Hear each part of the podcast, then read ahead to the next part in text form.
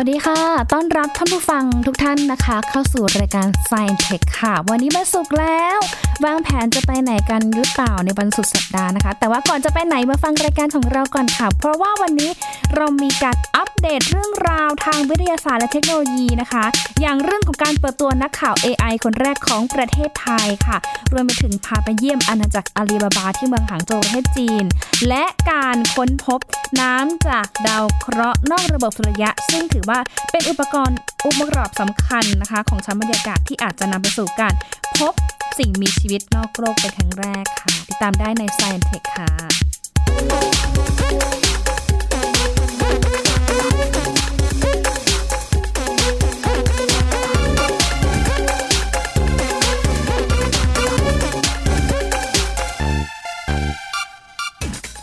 ฮือฮาไม่น้อยเลยนะคะ เมื่อวันที่ 10 กันยายนที่ผ่านมาค่ะ มีคลิปจากงานของ n e c t e c h นะคะที่เขาเปิดตัวนักข่าว AI คนแรกของประเทศไทยนะคะเขาบอกว่าแหนได้เวลาของไทยแล้วนะ ที่จะเปิดตัว AI ค่ะ เพราะว่าเขาเนี่ยนะคะนำโมเดลจากคุณสุทธิชัยยุนนักข่าวชื่อดังนะคะ มาใช้เป็นโมเดลหลักของ AI ตัวนี้ AI AI ท่านนี้ด้วยนะคะ ซึ่งก็สามารถที่จะถอดแบบมาทั้งลีลาการพูด และไหวพริบการโต้ตอบ แล้วก็ทำหน้าที่เป็นพิธีกรได้อย่างมืออาชีพด้วยค่ะ เพราะว่าก่อนหน้านี้เองเราอาจจะเคยเห็นใช่ไหมคะ ที่ช่วงปลายปีที่ผ่านมาสำนักข่าวซินหัวของจีนเองก็มีการเปิดตัว ผู้ประกาศข่าว AI คนแรกของโลกก็ว่าได้นะคะ เป็นคุณจางเจ้าค่ะที่เป็นต้นแบบนะคะ แล้วก็หลังจากนั้นเองก็เริ่มที่จะมีการเปิดตัวผู้ประกาศข่าว AI อีก 2 ท่านนะคะ รวมเป็น 3 ท่านก็ทำหน้าที่รายงานข่าวได้ทุกแพลตฟอร์มตลอด 24 ชั่วโมงนะคะที่สำคัญก็คือเนี่ยแหละเป็นการลดต้นทุนไม่ต้องจ่ายค่าตัว ไม่ต้องจ่ายค่าทีอะไรประมาณนี้ ไม่มีการบินการเบี่ยงแน่นอนนะคะ ซึ่งแน่นอนค่ะว่าตัว AI ของเมืองไทยนะคะ ผู้ประกาศของ AI เนี่ยนะคะ ก็มีการพัฒนาโดย n e c t e c h เนาะเขาบอกว่า นวัตกรรมนี้จะช่วยลดช่องว่างการเข้าถึงข้อมูลข่าวสารนะคะ แล้วก็สามารถที่จะรายงานข่าวสารในทุกแพลตฟอร์มตลอด 24 ชั่วโมงด้วย ซึ่งแน่นอนค่ะว่าในอนาคตเองนะ เสียงของ AI อาจจะแบบว่าฟังดูแบบ จืดๆชืดๆหรือว่า monotone ไปหน่อยค่ะ แต่ว่าในอนาคตเนี่ยจะมีการพัฒนาให้มีทั้งอารมณ์ แล้วก็จิตวิญญาณมากขึ้นแน่นอน เหมือนกับประมาณว่าเป็น AI ที่บ้าข่าวเหมือนเจ้าตัวนะ ที่เขามีการคลุกอยู่กับวงการข่าวเนี่ยมานานถึง 50 ปีด้วยนะคะ รวมไปถึงการ พัฒนา AI ในครั้งนี้ค่ะ ยังช่วยต่อยอดให้นักพัฒนานำ AI นะคะ ไปประยุกต์ใช้ในวงการต่างๆ หรือว่าในการพัฒนาผลิตแอป เพื่อต่อยอดระบบนิเวศทางปัญญาประดิษฐ์ทางธุรกิจการค้า การแพทย์ บริการสังคม แล้วก็การอำนวยความสะดวกให้กับประชาชนในประเทศได้อีกด้วยค่ะ เดี๋ยวพาไปฟังเรื่องราวของนักข่าว AI คนแรกของประเทศไทยกันค่ะ สวัสดีครับดรชัยและแขกผู้มีเกียรติผมสุทธิชัยยุนครับ ไม่ใช่สุทธิชัยยุนเจ้าเก่านะครับ ผมเป็นสุทธิชัยยุน AI ครับคุณสุทธิชัยหยุ่นที่เห็นอยู่นี่ไม่ใช่ตัวจริงนะคะ แต่ว่าเป็นเวอร์ชั่น AI คนแรกของไทย ที่นำต้นแบบมาจากคุณสุทธิชัยหยุ่นนักข่าวชื่อดังค่ะ ผมจะนำเสนอเรื่องราวที่เกิดขึ้นได้อย่างรวดเร็วแม่นยำและน่าตื่นเต้นตลอดเวลา สุดที่ชัย AI คือตัวตนของผม เสียงจริง ลีลาท่าทางจริง สักวันหนึ่งสุดที่ชัย AI อาจมีอารมณ์และจิตวิญญาณของสุดที่ชัยตัวจริงก็ได้นะครับ รวมถึงลีลาการพูดก็คล้ายมาจากต้นแบบไม่น้อยนะคะ แค่นี้ยังไม่พอค่ะ คุณสุทธิชัย AI ก็ยังอู้คำเมืองแล้วก็บอกอีสานได้ด้วยเด้อค่ะ สวัสดีครับพ่อแม่พี่น้องชาวเหนือ ผมเป็นพวงเรื่องสถานการณ์เหมาะควันเกินมาตรฐานนะครับ สวัสดีครับพี่น้องชาวอีสาน เฮ็ดหน้าปีนี้เป็นจังไดแน่ขายข่าวใดราคาดีบ้องนอกครับสำหรับ AI นี้นะคะพัฒนาโดยสำนักงานเทคโนโลยีอิเล็กทรอนิกส์และคอมพิวเตอร์แห่งชาติหรือว่า n e c t e c h เป็น AI ที่สามารถรายงานข่าวได้ตลอด 24 ชั่วโมง และช่วยลดช่องว่างให้คนเข้าถึงข่าวสารมากขึ้น แถมเจ้าตัวยังบอกว่า ผมเนี่ยก็ยังบ้าข่าวเมื่อสุทธิชัยต้นแบบที่ทำข่าวมานานถึง 50 ปีด้วยค่ะ เขาบอกว่าในอนาคตนะคะจะพัฒนาจิตวิญญาณ อารมณ์เนี่ยให้คล้ายกับต้นแบบมากยิ่งขึ้นการเปิดตัวนักข่าว AI ในไทยเนี่ยก็สร้างความฮือฮาได้ไม่น้อยค่ะ เพราะว่า AI นี้จะทำหน้าที่เชื่อมโยงสังคมไทยในทุกมิติ แถม AI ยังสามารถโต้ตอบ มีไหวพริบที่ดี และก็ทำหน้าที่เป็นพิธีกรอย่างมืออาชีพด้วย สำหรับนักข่าว AI ค่ะ ก่อนหน้านี้ก็มีสำนักข่าวซินหัวของจีน เปิดตัวผู้ประกาศข่าว AI ชายหญิงมากถึง 3 คนนะคะ ที่สามารถรายงานข่าวได้ทุกแพลตฟอร์มตลอดเวลา แถมไม่ต้องจ่าย OT ด้วยค่ะแม้ AI จะต่างจากมนุษย์ทั้งอารมณ์และจิตวิญญาณนะคะ แต่ว่านี่คือการต่อยอดการพัฒนาปัญญาประดิษฐ์ ในรูปแบบการให้บริการ เพื่อให้นักพัฒนานำไปสร้างสรรค์ และต่อยอดเป็นแอปพลิเคชันในวงการต่างๆ ค่ะ รวมไปถึงจะช่วยในการขับเคลื่อนระบบนิเวศทางปัญญาประดิษฐ์ ให้เกิดประโยชน์ทั้งในเชิงธุรกิจและสังคมในประเทศต่อไปด้วยแม่นะคะก็ฟังดูแล้วนะคะ เก่งทีเดียวค่ะ คุณสุทธิชัยนะคะ สามารถที่จะรายงานข่าวเป็นภาษาถิ่นได้ด้วยนะ อู้คำเมืองก็ได้เบาอีสานก็ได้นะ ที่สำคัญเลยก็คือเนี่ยแหละ มีไหวพริบโต้ตอบกับ ท่านผอเน็กเทคเป็นอย่างดีนะคะ สามารถที่จะทำหน้าที่เป็นพิธีกรได้อย่างมืออาชีพด้วยนะคะ ก็มีความรู้สึกว่าขาเก้าอี้ตอนนี้ก็ไม่ค่อยจะแข็งแรงเท่าไหร่นักด้วยนะคะ อาจากเรื่องของ AI ค่ะ ไปดูอีกเรื่องหนึ่งนะคะ เมื่อประมาณสัปดาห์ที่ผ่านมาหญิงได้มีโอกาสได้ไปเยี่ยมอาลีบาบาแคมปัสหรือว่าสำนักงานใหญ่ของอาลีบาบานะคะที่เมืองหางโจวบ้านเกิดของคุณแจ็คหมาที่ประเทศจีนค่ะ แต่ที่น่าสนใจก็คือว่าธุรกิจของอาลีบาบาหรือว่าเป็นอีคอมเมิร์ซที่ค่อนข้างจะส่งเสริมให้สินค้าจีน โดยเฉพาะสินค้าท้องถิ่น สินค้าการเกษตรหลาย ๆ อย่างเนี่ยนะคะ สามารถส่งออกไปสู่ตลาดทั่วโลกได้ น่าสนใจก็คือเขามีการระดมเงินทุนนะคะ จากแรก ๆ ที่มีการก่อตั้งบริษัทในปี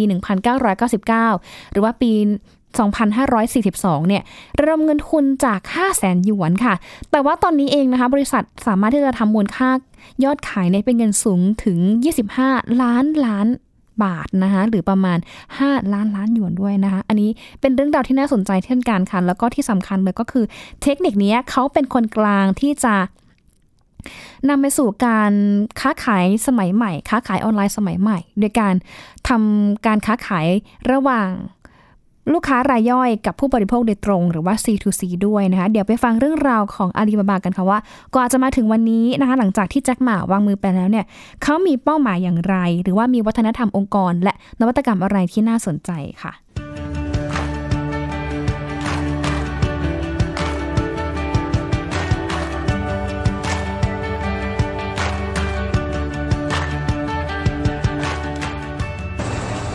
นี่ค่ะเราก็มาถึงแบบ อาลีบาบาแล้วนะคะ บริษัทแบบขนาดใหญ่มากเลยค่ะคือใหญ่มากนะคะเกี่ยวข้องกับคนไทยแน่นอนค่ะ เพราะว่าเราเคยใช้บริการของ Lazada ใช่ไหมคะแล้วก็ของเถาเป่าแล้วก็เว็บขายของ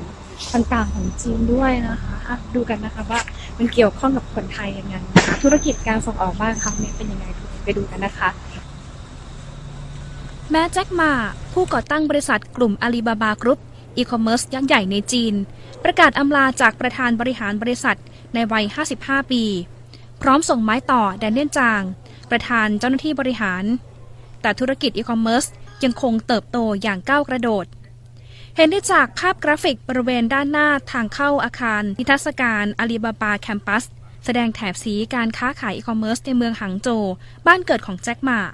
จุดสีฟ้าหมายถึงการค้าขายอีคอมเมิร์ซหนาแน่น ขณะที่สีชมพูหมายถึงยอดเงินค้าขายที่สูงริ่วเราเข้ามาถึงแล้วนะคะเราเข้ามาถึงแล้วนะคะนี่ค่ะคือข้างหลังนี่ค่ะป้ายต้อนรับขนาดใหญ่มากอะไรบ้าๆอยู่ข้างบนนี้เองนะคะอยู่ข้างบนนี้เอง ทางเข้าจะเห็นภาพเขียนจีนโบราณ แสดงถึงวิถีชีวิตของชาวจีน กับวัฒนธรรมการค้าขายแบบสมัยก่อน แต่ว่าสอดแทรกการใช้เทคโนโลยีเข้ามาผสมผสาน กับเพื่อนร่วมธุรกิจทั่วโลกนะคะ ทั้งสตีฟ จ็อบส์ มาร์ค ซักเกอร์เบิร์ก และวอร์เรน บัฟเฟตต์แต่ธุรกิจอีคอมเมิร์ซไม่ได้ราบรื่น หลายครั้งเคยประสบภาวะวิกฤต แต่พวกเขาไม่ละทิ้งโอกาส และยังมีวันหยุดเพื่อคอยเตือนใจพนักงานว่า ต้องยอมรับการเปลี่ยนแปลง และทำงานอย่างมีความสุข ส่วนด้านนอกจะมีการตกแต่งอาคารด้วยสีสันสดใส แต่ว่ากลมกลืนกับธรรมชาติสวนสีเขียวที่นี่จะใช้เพียงแค่จักรยานไฟฟ้าและการเดินเท่านั้นนะคะ สาเหตุที่เรียกว่า campus ไม่เรียกว่าสำนักงานใหญ่ เพราะต้องการให้พนักงาน และผู้ประกอบการทุกคนได้เรียนรู้ตลอดเวลาค่ะ นอกจากธุรกิจออนไลน์อีคอมเมิร์ซแล้วนะคะ ก็ยังมีธุรกิจร้านค้าที่ให้บริการทั้งออนไลน์และออฟไลน์ ที่คุ้นเคยกันดีกับร้านที่ชื่อว่าเหอหมาค่ะ เรากำลังเดินทางไปที่ร้านเหอหมาเฮ้ยเหอหมาเหอหมานะถูกแล้ว ก็เป็นแบบอีกร้านหนึ่งในเครือของอาลีบาบานะคะ ที่หลายๆ คนอาจจะคิดว่าอาลีบาบาเขาจะขายของแค่ออนไลน์อย่างเดียวค่ะ แต่ว่าร้านเหอหมาเนี่ยนะคะ ก็คือเหอหมานะคะเนี่ยก็คือเป็นอีกร้านหนึ่งที่เขาทำธุรกิจแบบออฟไลน์ค่ะ แต่ว่าในร้านเจ๋งกว่านั้น เพราะว่า ส่วนใหญ่แล้วเนี่ยใช้ AI ไม่มีพนักงานนะคะ เดี๋ยวไปลองดูค่ะว่าข้างในเขาอะช้อปปิ้งยังไงบ้าง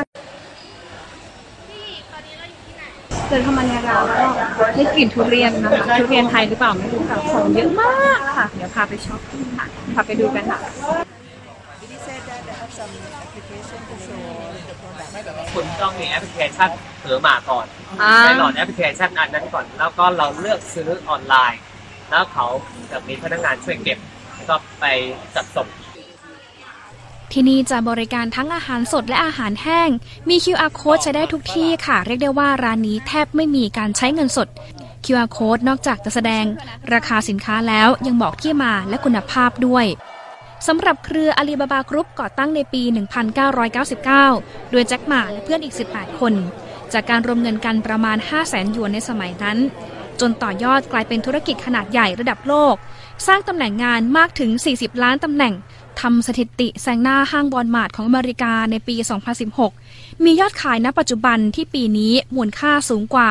25 ล้านล้านบาท และขึ้นเป็นบริษัทชั้นนำระดับโลกโอ้โห นะคะ เพิ่มเติมนิดนึงนะคะ ช่วงที่หญิงไปร้านเหอหมาเนี่ยนะคะ ก็ ไปเนี่ยนะคะคือเรียกได้ว่าคุณมีตังค์แต่คุณไม่มีแอปในการใช้จ่ายเนี่ยนะคะ ก็ไม่สามารถที่จะซื้ออะไรได้นะ เพราะว่าเมืองจีนทุกที่เลยค่ะ เขาใช้จ่ายกันผ่านทางระบบ QR code หรือว่าจ่ายเงินแบบออนไลน์ ไม่มีการใช้เงินสดนะคะเนื่องจากว่าเขาให้เหตุผลว่าประชากรบ้านเขาเนี่ยเยอะนะคะ ถ้าจะมีการแบบใช้จ่ายเงินสดแบบสมัยก่อนเนี่ยมันอาจจะเกิดความล่าช้านะคะหรือว่ามีความไม่สะดวกต่างๆ เกิดขึ้น หรือแม้แต่ช่วงนี้นะ เงินปลอม ระบาดก็เยอะด้วยนะคะ เพราะฉะนั้นเนี่ยการใช้จ่ายผ่านแอปเองมันก็จะง่ายในการซื้อขายกันนะคะ ป้องกันการโกงกันด้วย ป้องกันคนซื้อคนขายนำแบงก์ปลอมมาใช้หรือแม้แต่ป้องกันไม่ให้ลูกค้าร้านเนี่ยนะคะเอาลูกจ้างของร้านเนี่ยนะคะ โกงนายจ้างด้วยว่าขายไปแล้วเท่าไหร่จากการนับ ปริมาณแก้วหรือว่าปริมาณภาชนะที่ใส่สินค้านั้นด้วยนะคะ แล้วก็ที่สำคัญเลยตัวของร้านเหอหมาเนี่ยนะคะเขาบอกว่าสามารถจะสั่งผ่านแอปได้ ในระหว่างที่เราเดินทางอยู่ พอเราไปถึงตัวร้านแล้วเนี่ยเราสามารถที่จะนั่งกินข้าวได้โดยที่ไม่ต้องรอคิว เพราะว่ามีอาหารมารอเสิร์ฟพร้อมเสิร์ฟที่โต๊ะแล้วนั่นเองนะคะ อันนี้ก็ถือว่าเป็นเรื่องราวที่น่าสนใจของจีนนะคะ ที่เขาพยายามพัฒนาเอาระบบ QR code หรือว่าระบบการค้าขายออนไลน์เนี่ยมาใช้ในชีวิตประจำวันของพวกเขา รวมไปถึงการนำเอาเทคโนโลยี AI เนี่ยมาช่วยให้ข้อมูลนะคะแล้วก็อำนวยความสะดวกให้กับประชาชนในประเทศของเขาด้วยนะคะเอาละค่ะ จากเรื่องของ AI นะคะจากเรื่องของธุรกิจอีคอมเมิร์ซค่ะ ไปดูอีกเรื่องหนึ่งนะคะ ในแวดวงไอทีกันหน่อยนะคะ กับเรื่องของ YouTube ค่ะ เขาบอกว่าตอนนี้นะคะ YouTube เองเนี่ย มีการลบนะคะคำพูดหรือว่าคลิปนะคะ ที่มี hate speech หรือว่าคำพูดที่สร้างความเกลียดชังออกมา จากแพลตฟอร์มแล้วค่ะ นับได้นะ น่าจะมีสักแสนคลิปนะคะ ที่กำลังลบกันอยู่ค่ะ เนื่องจากว่าแพลตฟอร์มวิดีโอขนาดใหญ่จาก Google ค่ะ อย่าง YouTube เนี่ย บอกว่าในช่วงสัปดาห์ที่ผ่านมาได้มีการลบวิดีโอแล้วก็ channel ในช่วงไตรมาสแรกนะคะ ของปีนี้ไปจำนวนมากค่ะ แล้วก็ไตรมาสที่2เนี่ยนะคะได้มีการลบวิดีโอไปมากกว่า 1 0 0 0 0แสนคลิป และอีก 17,000 ช่องเนี่ยนะคะ ก็ถูกลบไปด้วย เนื่องจากกลุ่มผู้ใช้เหล่านี้หรือว่าช่องเหล่านี้มีการไปละเมิดกฎข้อบังคับ แล้วก็นโยบายของทาง Google แล้วก็ YouTube ด้วยนะคะ เกี่ยวกับการใช้ hate speech หรือว่าข้อความที่สร้างความเกลียดชัง สร้างความแตกแยกหรือว่าอาจจะสร้างความเข้าใจผิดบน YouTube ได้ค่ะ ซึ่ง YouTube เนี่ยบอกว่าในไตรมาสที่2นะมีการลบความเห็นเพิ่มขึ้นเป็นเท่าตัว โดยความเห็นที่ละเมิดนโยบาย hate speech เนี่ยถูกลบไปแล้วมากกว่า 500 ล้านความเห็นแล้ว ซึ่ง เขามีระบบการตรวจจับเนื้อหาอัตโนมัติ แล้วก็แปะป้ายเอาไว้ว่าเนี่ยแหละ 87%ของ 9 ล้านคลิปวิดีโอเนี่ยสามารถที่จะลบได้ แล้วก็ในช่วงเดือนสิงหาคมที่ผ่านมา YouTube เองนะคะ สามารถที่จะลบ hate speech ได้มากถึง 30,000 คลิปทีเดียวนะคะมันเยอะมากจริงๆนะ คลิปทั่วโลกไม่รู้กี่คลิปบ้างนะคะ นอกจากนี้ค่ะ ทาง YouTube ก็บอกว่าตอนนี้เขามีการอัปเดตนโยบายส่วนใหญ่นะคะเป็นการชี้แจงหรือว่าไกด์ไลน์ที่มีอยู่ชัดเจนให้ยิ่งอ่าให้มียิ่งขึ้น ให้คนอ่านเนี่ยเข้าใจมากยิ่งขึ้น แล้วก็มองเห็นได้ง่ายยิ่งขึ้นด้วยค่ะ อย่างเช่น มีการแบนคลิปที่ท้าให้ทำภารกิจอันตราย และทำการกลั่นแกล้งกันเมื่อปีที่แล้วนะคะ ซึ่งทาง YouTube เนี่ยมองว่าการอัปเดตข้อตกลงเรื่อง hate speech เนี่ยถือว่าเป็นการเปลี่ยนแปลงในระดับฐานรากของนโยบาย YouTube แล้วค่ะ ยังไงก็ตามนะคะ ทางผู้ให้บริการแพลตฟอร์มวิดีโอขนาดใหญ่ มองว่าแม้จะเปลี่ยนนโยบายแล้วค่ะ แต่ว่าการบังคับใช้นโยบายแบบจริงจังเนี่ยนะคะ ก็ยังคงต้องใช้เวลาอีกหลายเดือนอยู่พอสมควรด้วยเช่นกันนะคะ อย่าว่าแต่ Facebook เลยค่ะ เอออย่าว่าแต่ YouTube เลยค่ะ ตอนนี้เอง Facebook ก็มีการ ตรวจจับเนื้อหาบนโซเชียลมีเดียอย่างเข้มงวดด้วยเช่นกันนะคะ เพราะว่าเขามี AI ในการตรวจจับภาพคลิปเนื้อหาที่ไม่เหมาะสม หรือแม้แต่ภาพบางภาพนะถ้ามีการโชว์เนื้อหนัง มากเกินไปหรือว่าโชว์เนื้อหนังเกินพื้นที่กี่เปอร์เซ็นต์ของร่างกาย คลิปนั้นหรือว่าภาพนั้นเนี่ยก็สุ่มเสี่ยงต่อการที่จะถูกลบได้ค่ะ เนื่องจากว่าเขามองว่าเป็นเนื้อหาที่สอบไปในเชิงอนาจารนะคะ หรือแม้แต่ในเรื่องของความปลอดภัยของการล็อกอินเข้าไปในระบบบัญชีของ Facebook เองเนี่ย อันนี้เขาก็ เริ่มทำเข้มงวดมากยิ่งขึ้นนะคะ เพื่อให้เกิดความปลอดภัยในการใช้งานของผู้ใช้ Facebook ทั่วโลกนั่นเองนะคะ จากเรื่องของไอทีค่ะในแวดวงของไอทีไปดูเรื่องราวทางอวกาศกันดีกว่านะคะ เพราะว่าล่าสุดณวันนี้เองค่ะนะคะ ก็มีข้อมูลอัปเดตจากเมื่อวานนี้นะคะว่าสหราชอาณาจักรนะคะ มีการเปิดเผยข้อมูลการค้นพบ ครั้งแรกนะคะ ของน้ำที่เป็นองค์ประกอบสำคัญของชั้นบรรยากาศ บนดาวเคราะห์นอกระบบที่ชื่อว่า K2 18b ถือว่าเป็นการค้นพบน้ำบนดาวเคราะห์นอกระบบสุริยะที่โคจรอยู่ไม่ห่างจากดาวฤกษ์มากเกินไปค่ะ แล้วก็ยังบอกว่าดาวเคราะห์นี้อยู่ในโซนที่เอื้อต่อการดำรงอยู่ของสิ่งมีชีวิตด้วยนะคะ ถือว่าเป็นครั้งแรกค่ะที่ทางนักวิทยาศาสตร์ไปตรวจพบน้ำบนชั้นบรรยากาศของดาวเคราะห์คล้ายโลก ที่โคจรรอบดาวฤกษ์นะคะ ห่างจากโลกของเราเนี่ยประมาณ 111 ปีแสงนะคะ หรือว่าประมาณ 42 ล้านล้านกิโลเมตรนะไกลมากนะคะ ซึ่งการค้นพบนะคะอยู่ใน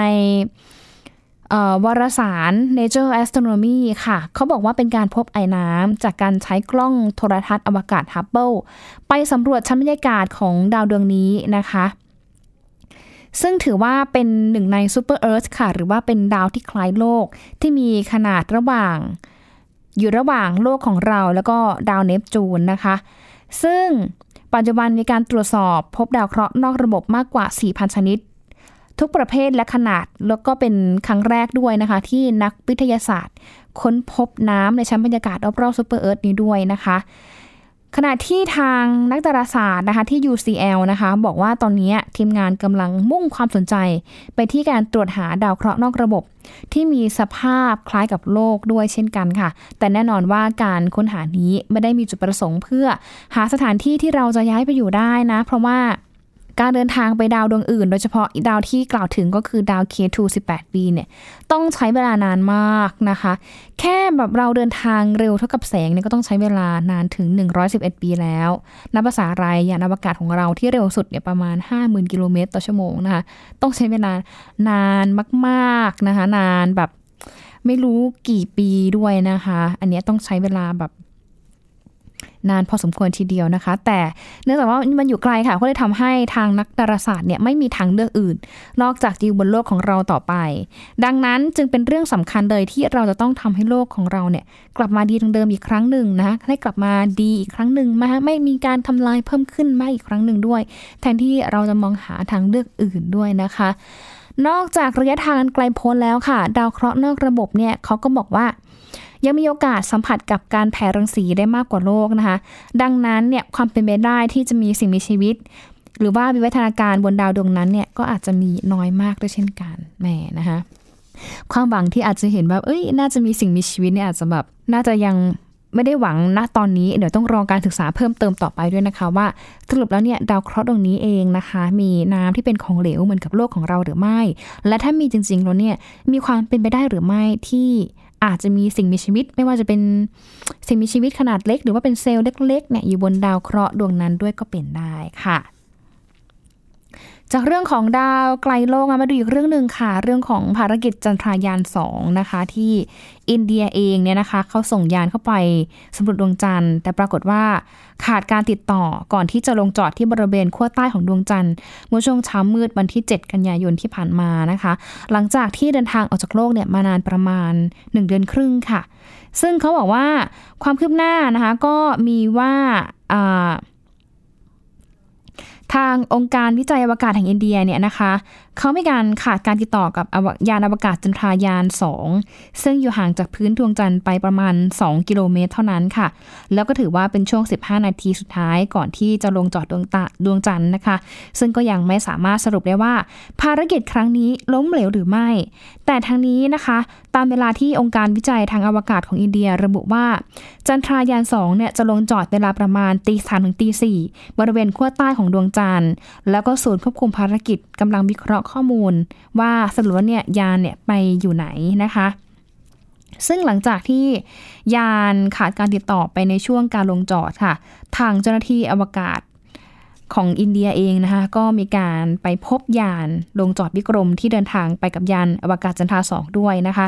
ซึ่งหลังจากที่ไปโคจรรถดวงจันทร์ก่อนที่สัญญาณจะขาดหายไป ขณะที่อยู่เหนือพื้นผิวดวงจันทร์ประมาณ 2 กิโลเมตรนะคะ ขณะเดียวกันเองค่ะ ตรงที่ยานลงจอดนั้นนะคะ ก็พยายามที่จะจอดเข้าใกล้กับขั้วโลกขั้วใต้ของดวงจันทร์เป็นครั้งแรก เพื่อทำการส่งยาสำรวจภาคพื้นดินนะคะ ไปสู่ผิวดวงจันทร์ แต่ปรากฏว่าทางองค์การวิจัยอวกาศอินเดียเนี่ยก็พบว่าสัญญาณของยานเนี่ยนะคะเงียบหายไป แล้วก็ทำให้คาดเดาได้ว่ายานเนี่ยจะไปชนกับพื้นผิวของดวงจันทร์หรือเปล่านะคะ ซึ่งตอนนี้ค่ะทางเจ้าหน้าที่บอกว่า แม้ว่ายังไม่สามารถสันนิษฐานได้ว่า การลงจอดของยานบนดวงจันทร์เนี่ยนะคะจะ สำเร็จหรือไม่หรือว่าเกิดอุบัติเหตุอะไรนะคะ แต่ว่ายานเองเนี่ยนะคะได้แสดงประสิทธิภาพของเทคโนโลยีที่สำคัญ เพื่อการต่อยอดภารกิจในอนาคตด้วยนะ ก็ถือว่าเป็นอีกภารกิจหนึ่งที่แสดงถึงความก้าวหน้าทางวิทยาการด้านอวกาศของอินเดียด้วยค่ะ แล้วก็ก่อนหน้านี้เองมีภาพที่น่ารักมากก็คือ ท่านผู้นำของอินเดียนะคะ ได้โผกอดพออองค์การวิจัยอวกาศอินเดียด้วยนะคะ หลังจากที่ท่านก็เสียใจมากที่ยานวิกรมนะคะ ในภารกิจจันทรายาน2เนี่ยนะคะ ขาดการติดต่อไปนะคะ แต่ว่าล่าสุดเองนะคะ ก็น่าจะมีความคืบหน้าออกมาบ้างนะคะ จากทางสถาบันวิจัยดาราศาสตร์แห่งชาติเองนะคะเขาก็มีการ อัปเดตข้อมูลผ่านทางแฟนเพจเหมือนกันเกี่ยวกับเรื่องของความคืบหน้ายานอวกาศวิกรมนะคะ ที่ไปสำรวจดวงจันทร์นะคะ เพราะว่าเขาบอกว่าเป็นเป็นข่าวที่หลายคนให้ความสนใจพอสมควร แล้วก็มีความรู้สึกสงสารทางเจ้าหน้าที่นะคะที่ทุ่มเทสภาพกำลัง แล้วก็ทุ่มเทเวลาในการ ทำภารกิจในครั้งนี้ค่ะ ซึ่งล่าสุดเขาก็บอกว่าได้พบตำแหน่งที่ยานวิกรมเนี่ยลงไปจอดดวงจันทร์แล้วนะคะ แต่ว่ายังไม่มีสัญญาณการตอบสนองเท่าไหร่ด้วยนะคะ เนื่องจากว่าในช่วงที่ยานเนี่ยนะคะทำการถ่ายทอดสดเมื่อวันที่ 7 กันยายนที่ผ่านมานะคะ ตัวยานวิกรมเองเนี่ยเคลื่อนที่ออกนอกเส้นทางขณะกำลังร่วมลงจอด แล้วก็ไปขาดการติดต่อที่ความสูงกว่าดวงจันทร์เนี่ยประมาณ 300 กว่าเมตรเหนือพื้นผิวของดวงจันทร์ ซึ่งล่าสุดเองนะคะยานที่โคจรรอบ ดวงจันทร์ก็คือจันทรายานเนี่ยสามารถที่จะระบุตำแหน่งของยานวิกรมได้แล้ว แล้วก็คาดว่าน่าจะเป็นการลงจอดแบบ hard landing ที่อาจจะทำให้อุปกรณ์ภายในยานเนี่ยเสียหายนะคะ ซึ่งตอนนี้เองทางทีมนักวิจัยกำลังพยายามที่จะทำทุกวิถีทางค่ะ เพื่อที่จะให้ยานวิกรมเนี่ยกลับมาตอบสนองอีกครั้งหนึ่งด้วยนะคะ ซึ่ง การติดต่อสื่อสารกับยานอวกาศในอินเดียมีเครือข่ายเยอะเหมือนกันนะคะ อย่างเช่นเครือข่ายจานรับส่งสัญญาณขนาดใหญ่ที่ใช้ในการติดต่อสื่อสาร ภารกิจสำรวจอวกาศค่ะ ที่ชื่อว่า Indian Deep Space Network นะคะที่ใช้มาตั้งแต่ภารกิจจันทรายานหนึ่งนะคะแล้วก็จนมาถึงภารกิจนี้นะคะ ซึ่งถือว่าเป็นหนึ่งในโครงสร้างพื้นฐานสำคัญที่สุดในการสำรวจอวกาศของอินเดีย เปรียบเสมือนโทรศัพท์ที่ใช้ติดต่อระหว่างยานอวกาศกับศูนย์ควบคุมภาคพื้นดินบนโลกด้วยนะคะ ซึ่งก็ถือว่ามี หลาย ๆ ประเทศเองที่มีเครือข่ายด้วยกันนะไม่ว่าจะเป็นอเมริกา